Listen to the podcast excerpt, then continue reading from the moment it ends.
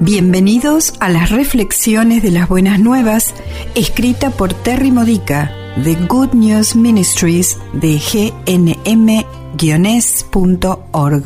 Edificando tu fe para la vida diaria usando las escrituras de la Misa Católica. Miércoles de la novena semana del tiempo ordinario. El tema de hoy es un anticipo del amor celestial. El libro de Tobías cuenta una historia interesante fue escrito como un relato de ficción, como una parábola extensa, posiblemente basada en personas verdaderas, para enseñar piedad y moralidad, especialmente en el matrimonio. La historia se entrelaza con lecciones sobre la ayuda de ángeles y la importancia de la oración y el ayuno. Tobit es un amante de Dios, un rico israelita que con otros prisioneros había sido deportado a Nínive. Después de una serie de desgracias, envía a su hijo Tobías, a lugares lejanos a buscar dinero. Tobías es encontrado por un hombre que es realmente el arcángel Rafael, el ángel de la sanación. Mientras tanto, una joven llamada Sara ha estado llorando a Dios. Ha tenido siete maridos, todos los cuales fueron asesinados en su noche de bodas por un demonio llamado Asmodeo. Rafael lleva a Tobías a conocerla. Se enamoran, pero ella teme que si se casan, Asmodeo lo matará. Con la ayuda de Dios, derrotan al demonio y viven felices para siempre. Esta historia tiene enseñanzas para todos nosotros, casados o no. No lo puedo explicar suficientemente en esta breve reflexión, así que por favor, tómate un tiempo para leer todo el libro de Tobías. Léelo como una novela y presta atención a lo que enseña acerca de la bondad de Dios. Te aseguro, como esposa de hace mucho tiempo, Ralph y yo nos casamos en 1975, que los ángeles y las oraciones, junto con una mutua voluntad de hacer todo lo necesario para llegar a un final feliz, son esenciales para la supervivencia de un matrimonio.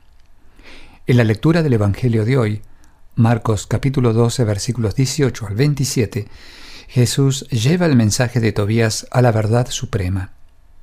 El matrimonio es una imagen terrenal de Dios, de su fidelidad y de su amor incondicional. El matrimonio es un evangelio que Dios escribe para revelarse a los incrédulos. Cada pareja cristiana debe examinar qué clase de imagen de Dios estamos mostrando al mundo. ¿Estamos evangelizando a los que nos rodean a través del ejemplo de nuestra relación?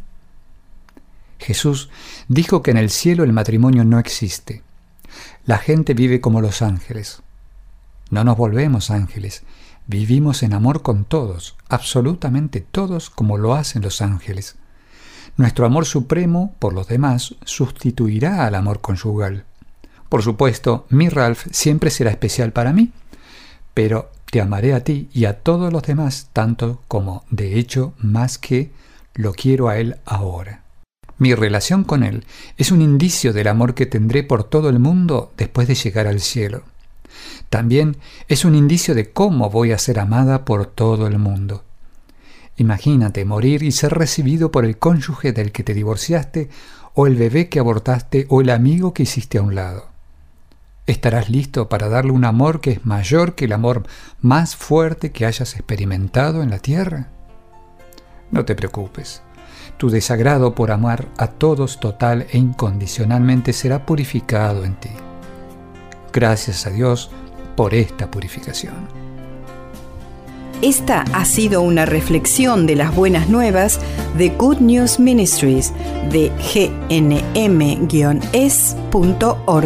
Para más edificadores de tu fe o para conocer más sobre este ministerio, ven y visita nuestro sitio web.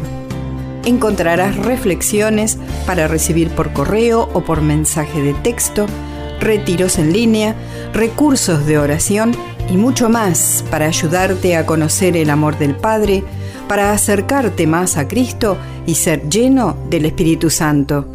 Visita hoy gnm-org.